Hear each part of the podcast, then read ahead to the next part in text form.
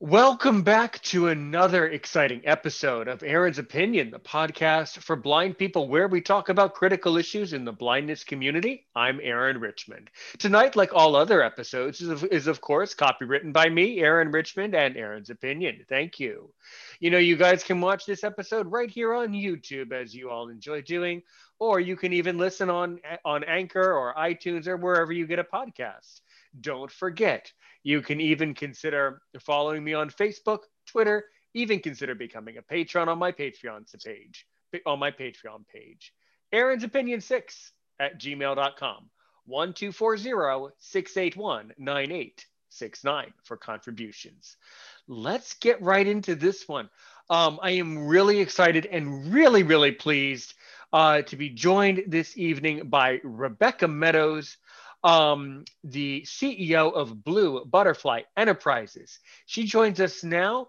And I, you know, you have a very, very interesting story, a great story about overcoming things. Um, I want you to, in this case, I want you to basically, if you want, start your story by talking to us kind of the perspective of your your book that you have been working on or that you you wanted to present two books um, one of which you talk a lot about your blindness journey and the challenges you've overcome successfully. So, so Rebecca, go ahead. You're on.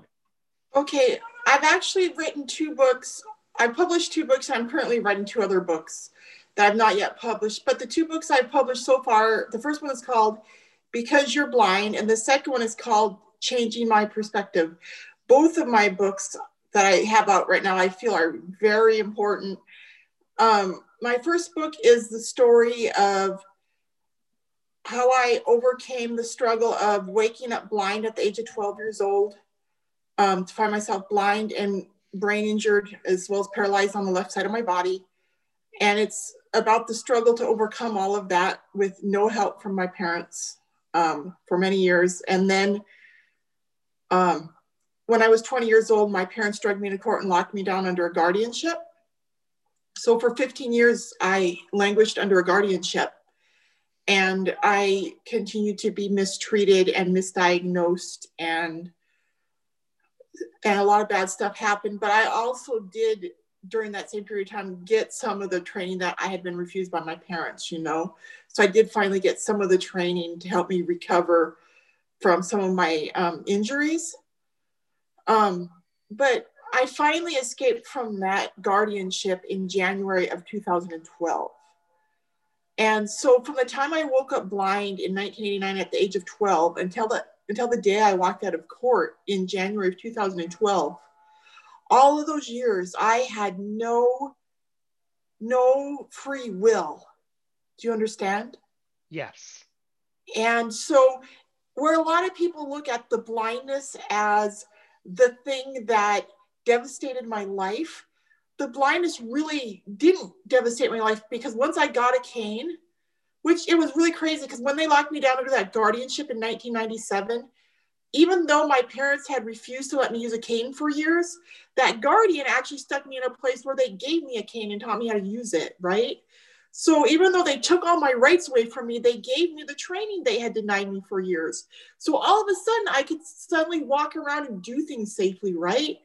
And all of a sudden, I was able to do things. I mean, I was learning how to do things, and yet I couldn't do anything because I had no rights. Do you understand how crazy that was? Yes, I do. And um, so, so that so that that fight to overcome that that guardianship that my parents locked me down under actually became the greater fight. You know, more so than overcoming the blindness. And so the day I the day I defeated the guardianship in January of 2012, from then on, it was just a matter of going on with my life, you know. Um, but but that's what my first book is about, and then my second book is about putting my life back together after I defeated that guardianship in January of 2012, and it's about how I put my life back together and how I started my company and how I changed my perspective. You know what I mean? Does that make yes. sense? Yes, it does. Yes, it does, Rebecca. Yes. And Aaron, when I was a child at the age of eight years old, my second grade teacher taught me to read really well. And it was at that age when I decided I wanted to be a teacher when I grew up. And then four years later, I was blinded by a traumatic brain injury. And everybody told me that my life was pretty much over, right? That I would never be able to have my own free will again, basically. So it was a, a long struggle to prove them all wrong and fight to get that my free will back. And now today through my YouTube channel, I feel like I am the teacher that God created me to be when I was a little girl, right? Definitely. So that is my message to the world is basically that, you know, it doesn't really matter what the people who are around you are saying to you. They may look at you and see you as worthless or see you as somebody who can't achieve anything of value in their opinion. But but that's not necessarily true. You just have to fight to find your own value and then learn how to share it with the world. It's so true. It's a thousand percent correct. And, and, we all have valuable stuff to offer the world. Maybe, maybe your parents don't see what you have is valuable, and maybe nobody around you right now sees what you have to offer as valuable, but somebody in the world will be helped by your knowledge or your wisdom or what you have to offer the world. And it's just a matter of getting out there and sharing yourself with the world. Definitely. Yeah. So let's, you know, let's kind of retrace our steps a little bit. You know, um, well, for one thing, um, there's a lot of similarity that I'm seeing, you know, as I as, as I've been podcasting for over a year, Rebecca. There's a lot of similarities that I'm noticing amongst the blindness community all over the world. You know, really, I've talked to people on almost all of the continents, and and they all say um, many of the same things. Um, you know about you know society not really not really having the right expectations and then basically the successful blind people like us needing to just overcome and as you say figure out basically figure out what you're good at and make that your dream make that your goals in life you know know what you're mm-hmm. supposed to be doing in life that's really what this is about and i i've heard this story in so many different ways um you know in my case um you know i was born in 91 so i'm i'm i'm uh, 29 years old um, and I was born blind, so I never had to make this adjustment. And I tell people, I, and I will tell you, Rebecca, I understand everything you're saying on one hand. Yet philosophically, I cannot possibly imagine what it would be like to be a sighted person because I was never sighted. And then because of that, I can never imagine what it must be like to lose your vision at 12 years old. Um, I'm not going to say there's any good age to become blind, but that 12 years old, I mean, that's an age of transition. You know, in my state, wherever I'm from in the States, it's the age where uh, people are kind of getting into middle school, secondary school. You know, you're starting to think that you're a little bit more mature. You're getting more mature. You're seeing more things. You know, that's that's a that's an incredibly an incredibly poor time in anyone's life to lose their vision and have to make more transitions. So that's really that's really incredible.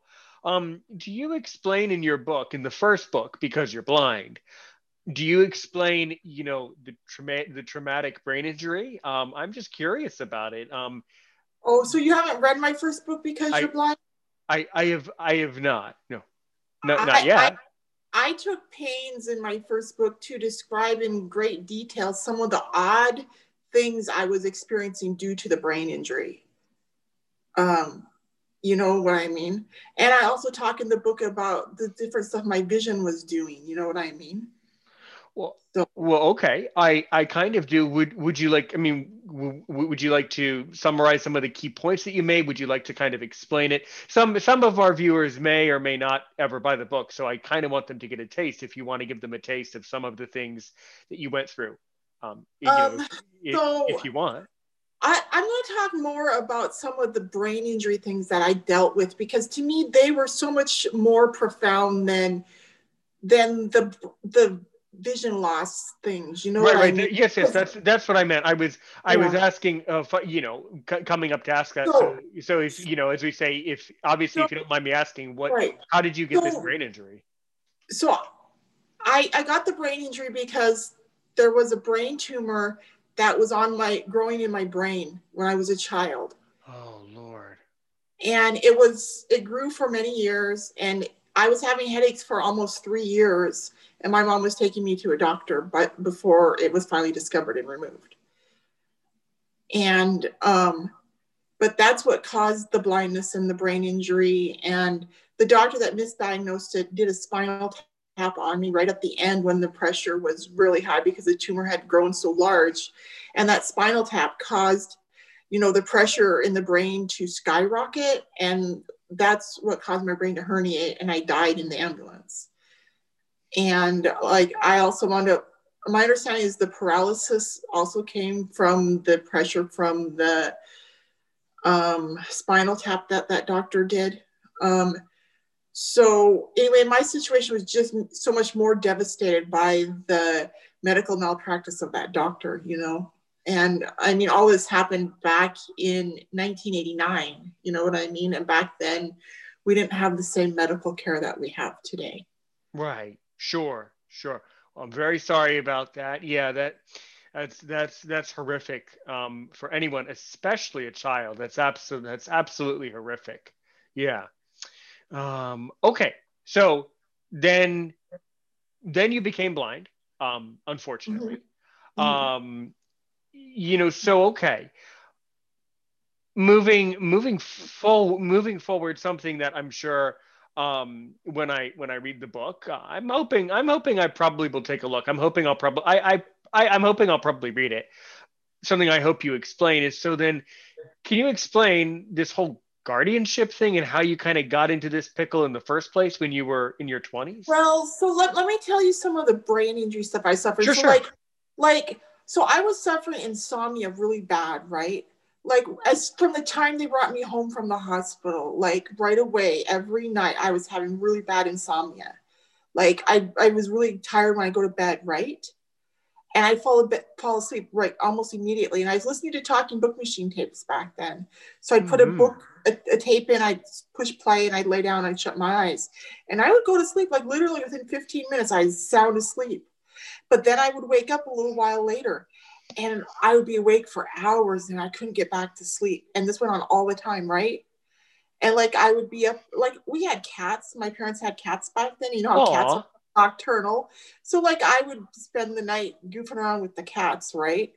But like my because my brain wouldn't slow down at night so I could sleep. So I was up all night. Um, and I was having a, just a whole lot of things, but that insomnia was the worst, you know, because because I couldn't sleep at night and then I was tired during the day, and my parents were making me go to school back then. You know, I mean, it was really hard, um, and I the whole the whole situation was bad. I'm um, just put it that way. Um, okay. I had I had very little. Uh, I had poor medical care. I had parents who weren't who were uneducated and who even though they were trying to do their best they really didn't know what they were doing and I was a severely injured child who wasn't really getting what I needed and I mean it was just by my own grit and determination that I survived it. So then we move into your 20s uh, where you become an adult at 18 and then you get into this sounds like you get into some sort of a legal situation where you're placed under guardianship as you call it. What's what's yeah. that for for for listeners that might not be aware? I can imagine what it is but for the listeners that may not know what is it? What is a guardianship? Yes you said that you... oh aaron what is a guardianship a guardianship is a legal trap that lawyers use to steal the property and civil rights from people Right. So, and these are trap. There, there are these these legal tra- traps that family members don't realize that these lawyers use to steal the property from their loved ones when they let these lawyers lock them down under these guardianships. You know, and so for many years I had this this corrupt guardian over me who was stealing my property and who was abusing me behind the scenes and i had no advocates you know so okay, so I mean, I, I understood what it was the entire time. Just just to clarify it, I just we just need to explain for the listeners that may may or may not have ever heard of this. So mm-hmm. you're saying you had this, as you call it, this corrupt guardian who was behind the scenes. That So is the corrupt guardian, in other words, your own parents? Or no, the corrupt guardian was a lawyer who was best friends with my mother. Ah, uh, okay, okay. Yeah. So, um, hmm, hmm, yeah, that sounds very, yeah, that definitely sounds fishy. Um, so what exact, so what was the motivation for your parent, your parents, especially your mother, to agree with this lawyer to get to get into this mess, this lockdown situation? Aaron, if I knew that the answer to that question, I would re- relieve myself of a great deal of worry over all these years. You know, I don't know what caused my mother to to agree to go along with the plans of those lawyers. You know what I mean? I my I have all I can say is my parents are uneducated people. Okay. I have four I have four parents, a biological mother and father and then a stepmother and a stepfather. And only two of my parents have high school diplomas. Do you know what I mean? And none of them have college educations. And these four people were duped by a bunch of greedy lawyers into basically selling their daughter. And it was huh. It was just a bad scene. And um, then for 15 years, I was taken advantage of by a bunch of greedy lawyers in the state of Montana. And um, it it was really a, ba- a bad situation. And that's why I fought for so many years to get out of it. And that's why I have been fighting every day since I finally got free of them in January of 2012 to write what happened. And, you know, I, the first thing I did when I got out of court in January 2012 was I went and wrote my book about what had happened. And I published it. And I told God in my heart, I said, God, if you ever want me to do anything big with this, you're going to have to make it happen and then I went on with my life. And a few years later, I met Gino, the man who's helping me make a movie based on that first book. But before I met Gino, I had already started my second book, which I just published in uh, November. And I've been writing two more books since I finished that manuscript in August. I since have become an author, life coach, and motivational speaker um, just because of everything I've been through. So good. So good. Yeah, well, I mean, what you know, your story, um, you know, Be- you know, really, Becca, um, the thing that concerns me the most philosophically about all of this, as I said earlier, I've been having a lot of these similar conversations with other blind people around the world and around our own country, you know, around mm-hmm. our own region, our neighborhood, and I have a very concerning question. Now, having nothing to just stepping away from you and me for a moment. Mm-hmm. Can you t- can you tell us because you know you're you know you're an expert in this field and I'm not I'm not an expert so I'm asking you okay. how many how many other blind people have been taken advantage of and have gotten into these um, guardianship disasters. And how many other blind people have been taken advantage of by as you say greedy corrupt lawyers?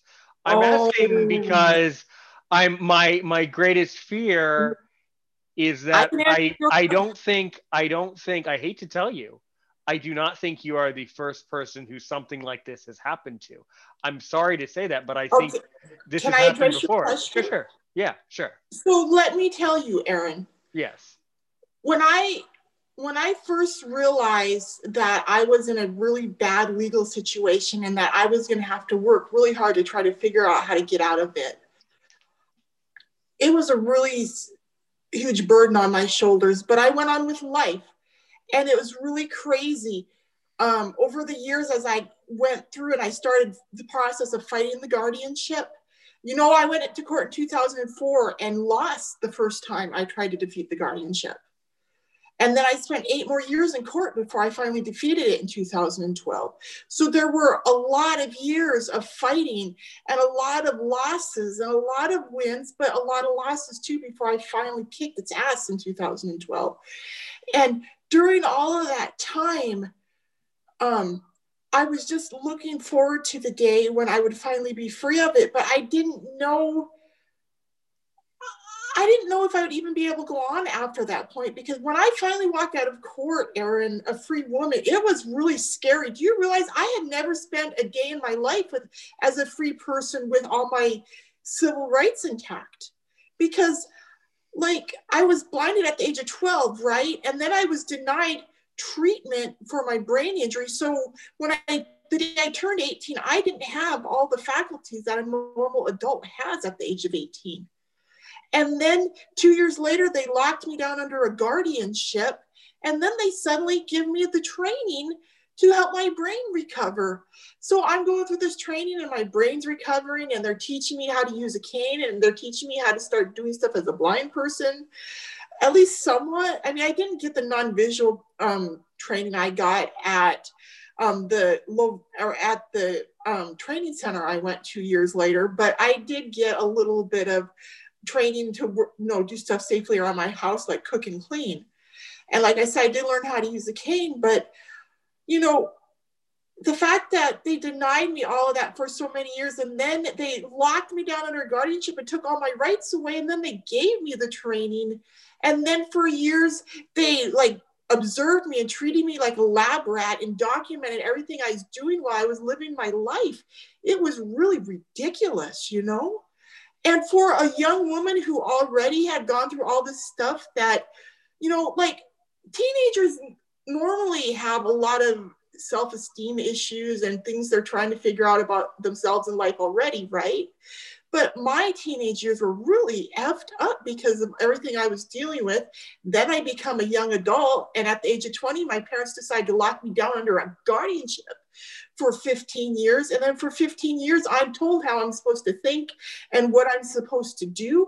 And I'm not allowed to even think or dream of my own decisions in life. So when I finally dissolved all of that in 2012, I found myself living in a house in a city that I had never wanted to live in. And so it was really weird trying to figure out what I what what I wanted my life to be at that point, right? Sure. it does it does. Yeah it's all I, I i believe you and it's it's very concerning and very bizarre the entire thing. Um and and yeah and, i i yes. And and you know I remember during those years while I was locked down under that guardianship, I would meet people and they would say to me, they'd say, Why are you locked down under guardianship? You don't seem like you need a guardianship. And I would just look at them, I would say, I don't know because all those years I was trying to figure out how to get out of that guardianship. And I was constantly in the back of my mind working through it and watching everything and listening to everything that was being said by these people that were stealing my liberties from me, waiting for my opportunity, watching for an opportunity to turn the tables on them, right? So I could escape from them. And and I finally had my chance. And that's why I wrote my book. But see, over the years, I've met so many other people just by happenstance who are also locked down under guardianships. And you know what? Most of them aren't even blind, Alan or Aaron. Most of them just have had different things happen in their lives. Like some of them are elderly, some of them are in wheelchairs, some of them have had a stroke, some of them have this, that, or the other, you know, happen. Some of them were just orphans and they wound up locked down under a guardianship. You know what I mean? Yeah. yeah and it's so unfair. And somebody has to free all these people because these guardianships, there's they're set up for like illegitimate reasons and and they're corrupt. And, and once they lock you down under them, it's like you have to fight tooth and nail to get out of them. They don't have to have much evidence to lock you down, but you have to have all kinds of evidence to get free of them. So, and what did you have to do to legally dissolve this guardianship in 2012? What well, did you need to prove? Well, like I said, it didn't start in two. I fought. I didn't just fight in 2012. I fought for over eight years. Sure, sure, Un- understood. Yeah. Right. But what ultimately, what I ultimately did in 2012 was I had a neuropsychologist do a full neuropsychological evaluation of me and find that I was competent to handle my own affairs. And that's what I did in 2012. But I did the exact same thing in 2004. The only difference was in 2012, I no longer had my four parents and their greedy lawyers opposing me. Hmm. Hmm. I was the same person in 2012 that I was in 2004. I was not incapacitated. I was not what they were claiming I was. The only difference, like I said, is what I didn't, the greedy, the same greedy lawyers weren't involved in 2012 that were there in 2004. Wow. Yeah. Um, you know this you know this this is really this is a really important topic in the blindness community so all right. Well of course no no Aaron, yeah, yeah, I, I, want, I want to address something else. Sure so sure. for, if, if any of your viewers are dealing with a guardianship because listen there are people there's there's a famous girl right now in fact who is locked down under a guardianship. And she, i feel really bad for her because I, I watched some videos about her and it when people ask her about her guardianship, she gives them the same kind of answers I used to give people. She just doesn't know. She doesn't know how she got in this guardianship. She doesn't know how to get out of it. And she, it's so overwhelming, she doesn't know where to start. So I just want your viewers to know that if you're locked down under a guardianship, this is how I got out of my guardianship. I stood on my constitutional rights because the Bill of Rights opens up with the preamble says something like, all men are endowed with their creator by their creator with the right to life liberty and the pursuit of happiness.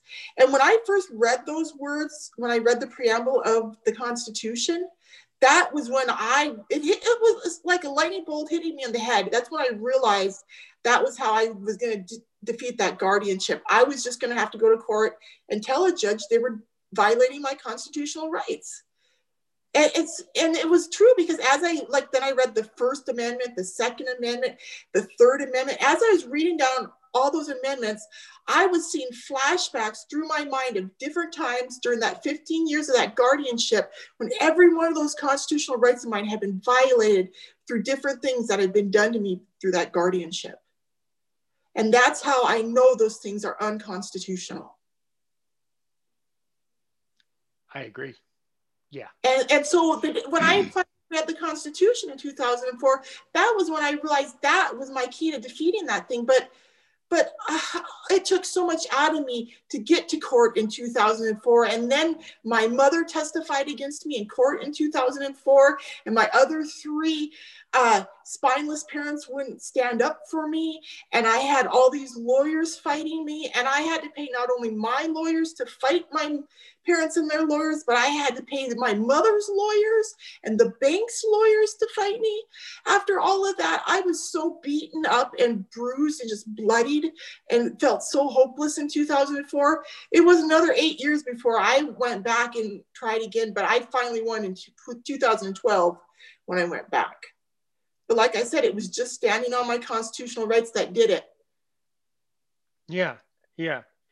Well, that's it's it's all it's all really important because um, I'm I'm concerned that that uh, I am concerned that other blind people, not not just you, but I am concerned that other blind people were or are being taken advantage of by these types of things, these types of constitutional issues, and I'm I'm suspicious that it is happening, you know, right under our noses a lot more than certainly I'm even aware so I I tremendously thank you for bringing it to to my attention, to our attention here on the, on this show, um, and hopefully, um, my hope is a bit op- optimistic. I know, but I hope that people will educate themselves about this and be, and be aware of this issue. And so, one more question. So then, how did you and how did you find out that you were under this guardianship? Did did your parents just tell you like point blank you're under a guardianship they, or? they drug me into court late at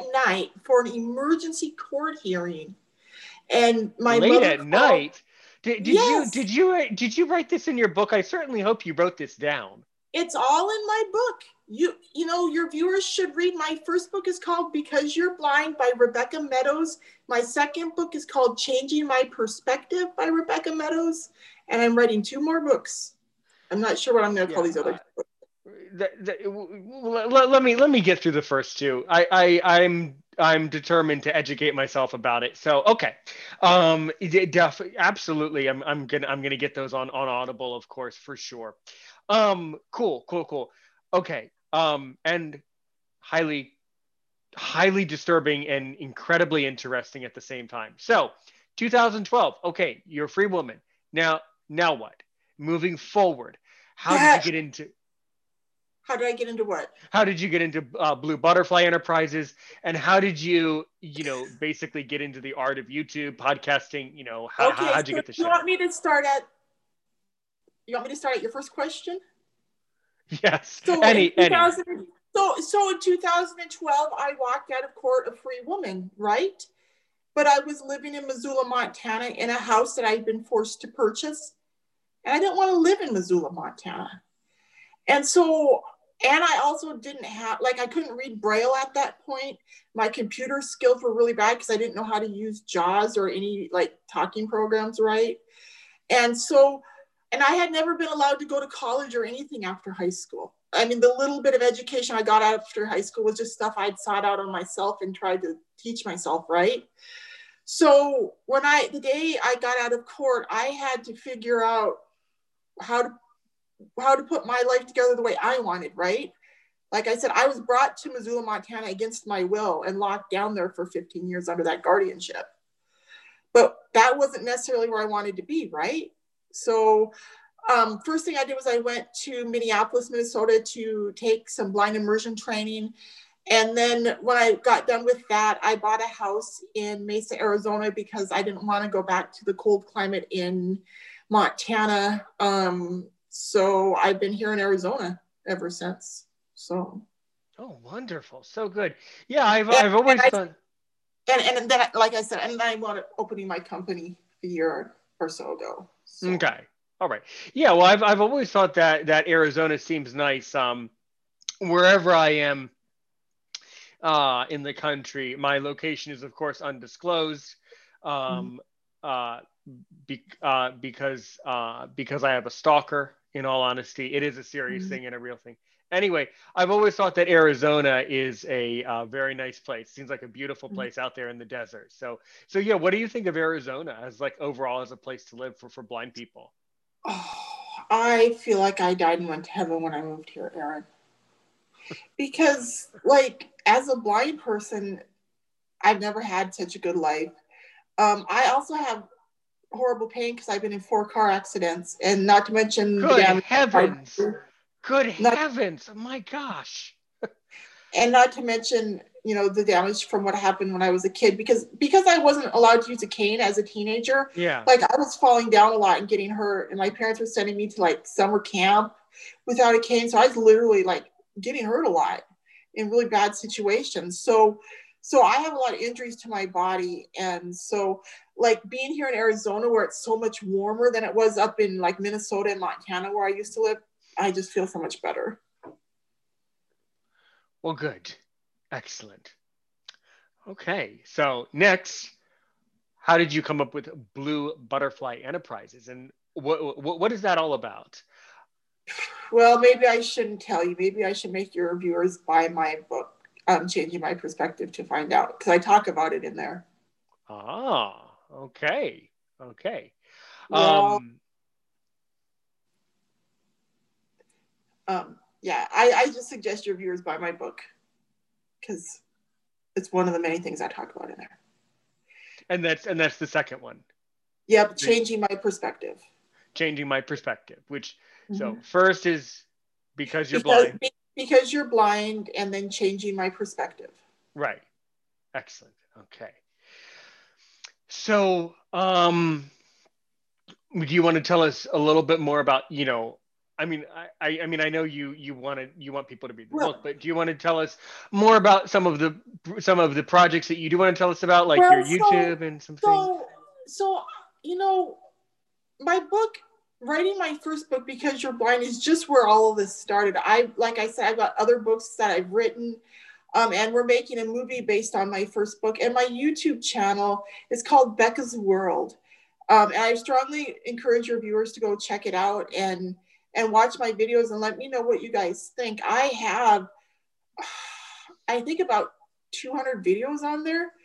Um, and we're always i'm doing several new videos each week i'm putting up there so um there's a lot to look at and a lot to comment on and a lot of ways to interact with Becca's World. Um, initially, we were, um, well, we've done videos several different ways over time, but we recently started this new this new format that we're using at least once a week right now, where we go live and our viewers are able to interact with us while we're taping the show, and they're able to to ask questions of me and the other panelists and interact with us in real time. And it's we're really enjoying it. Um, and and because we're doing that kind of randomly, the only way to really participate is to go on Becca's World and become a subscriber and a you know a viewer, so you get notified when we're going to be live. Um, anyway, um, and so that's that's one of the one way in which we've been doing videos, and we've been we do videos like th- this way too over Zoom, the way you're doing it right now. Um, but before the pandemic, we were actually doing videos in person. So. Right, where people would come to your studio and you would sit down with right. them. or or we I, we go to them too. You know what we were gonna do last year at the NFB convention, the one that got canceled for the quarantine we were actually going to be flying to Houston and we were going to rent a room. I actually had a room rented and we were going to be doing interviews with people at the convention. We were taking reservations from people and we were going to have them come in and we were going to do taped interviews with people to upload to Becca's World. And I plan on doing that whenever we have another in-person NFB convention. I still that's plan. A great, that's a great idea. That's excellent. Oh yeah, because you know I've been doing all these VIP videos and these longer form interview videos with people and getting all their great expertise and knowledge. But at these NFB conventions, there's like thousands of people. So yeah, it's such a great opportunity to meet a whole bunch of people all, all at once. That's what we were going to do last year. But like I said, we'll do it when whenever the NFB does their next in person convention again. Right. Right. Well, I, I think that's yeah, that's really important, and that these NFB conventions you can interview people from overseas. I mean, you could really mm-hmm. spread your channel. You could really globalize your your whole channel. Um, oh. E- easily. It's it, it's interesting. Most of the people on this channel here, on the YouTube side, most are from outside of the United States. However, mm-hmm. on the audio side, on the iTunes side, most are from the United States. So it's a very interesting mix of people. Who Actually, I I follow a lot of YouTubers who are based here in the United States. Right. I don't know who their audiences are, and I really don't know who most of my audience is. I mean, I know at one time I was getting notifications all the time from YouTube. So and so has subscribed to you on YouTube, but I haven't. I don't know what happened to those, or maybe I just haven't had time to really look at them in a while. Um, but I know that I just really don't know who my subscribers are. You know, I think they remain somewhat anonymous. To to a degree, to to a degree, yes, yes.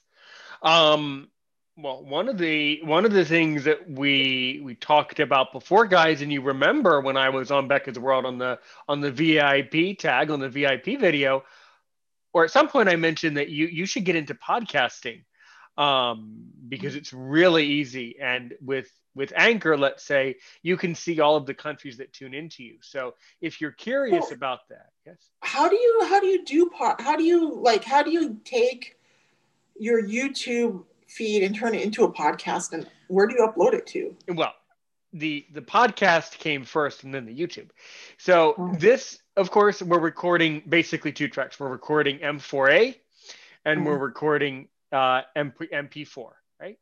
Okay. M, M4A is what I, I, I take it and I basically share it into the Anchor app.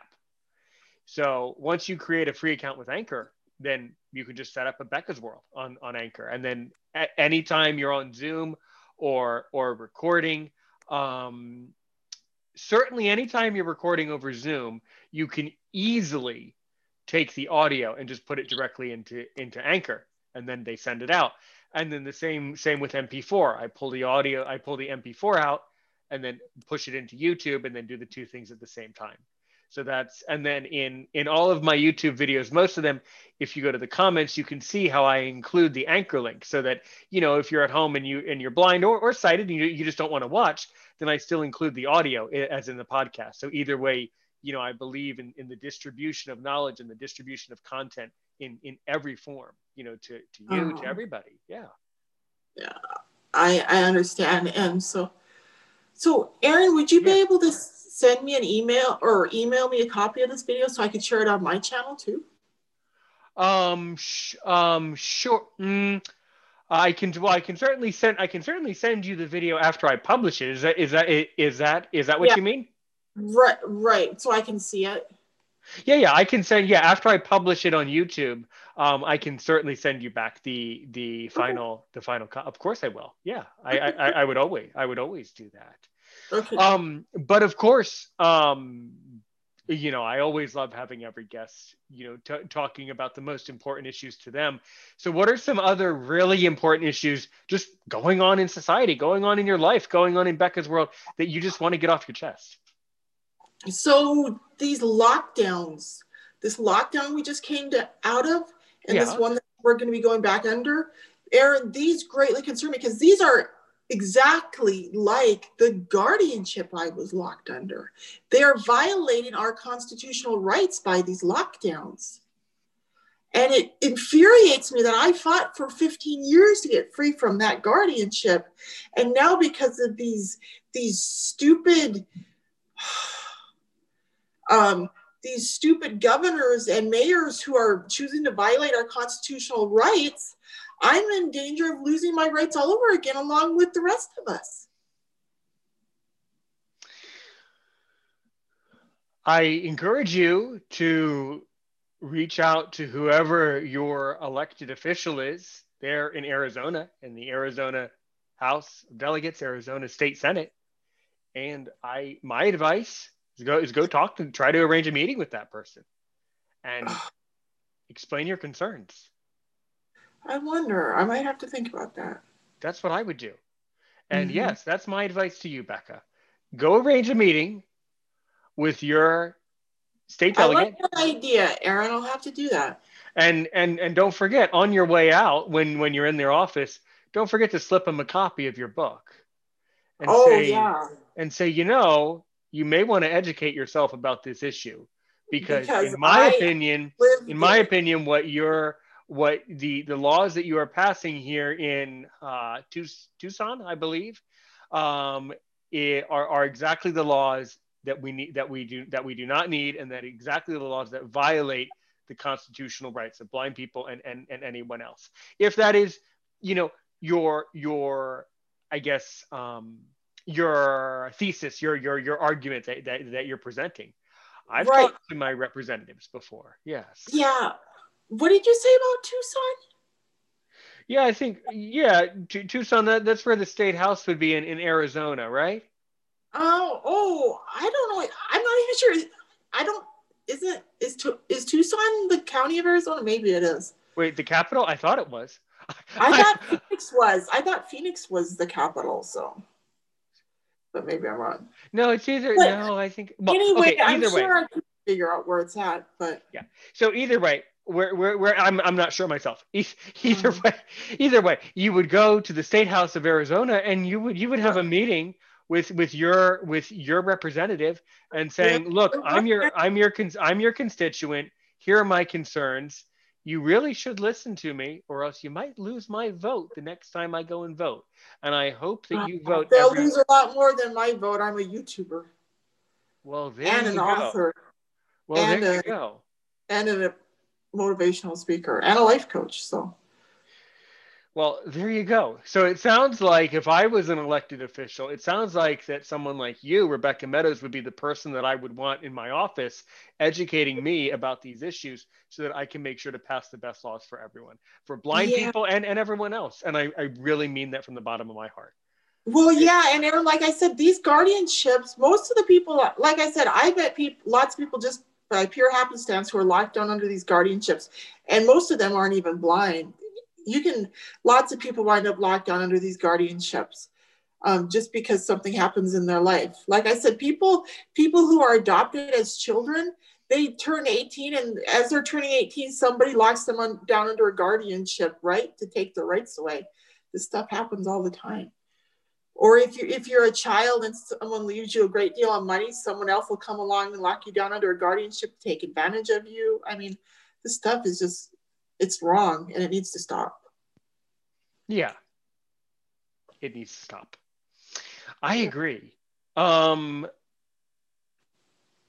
I really, I really like the way that sounded. It needs to stop. I really like that. Um, any, um, so of course, you guys, Becca has interviewed me, but of course, every guest has basically the same opportunities on this show as I give the entire world. Um,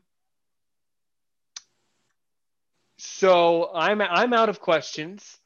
Um, I'm certainly going to look into certainly going to look into these books, but of course, it wouldn't be an episode of Aaron's opinion without me asking you. So, Rebecca Meadows, if you could ask me only one question, one question to really make me sweat, to really see how much salt I'm worth, what question would you ask?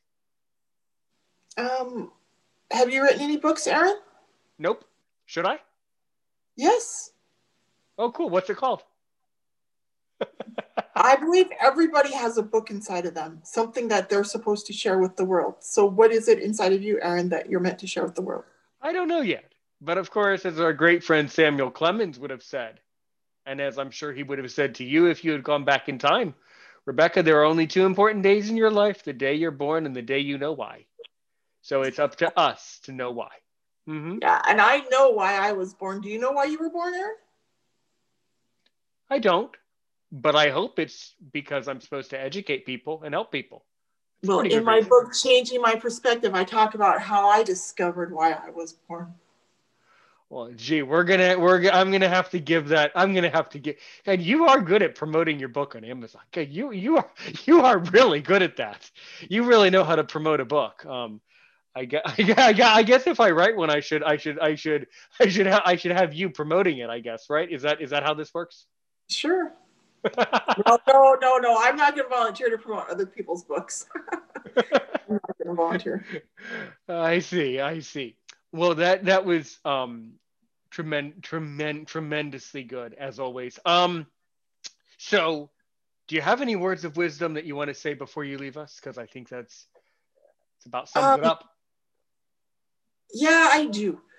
Um, if you're struggling with something in your life and and somebody is telling you that you won't be able to achieve it for any reason under the sun, um, don't believe them. You can achieve literally whatever you set your mind to. If you can see it in your mind, you can achieve it. That's it. Those That's my- And of course, on a much lighter note, this was certainly a heavy episode. On a much lighter note, so if someone wants to get in touch with you personally, how do they do it? They can check out Becca's World on YouTube, or they can email me at info at bluebutterflyenterprises.com. Fantastic.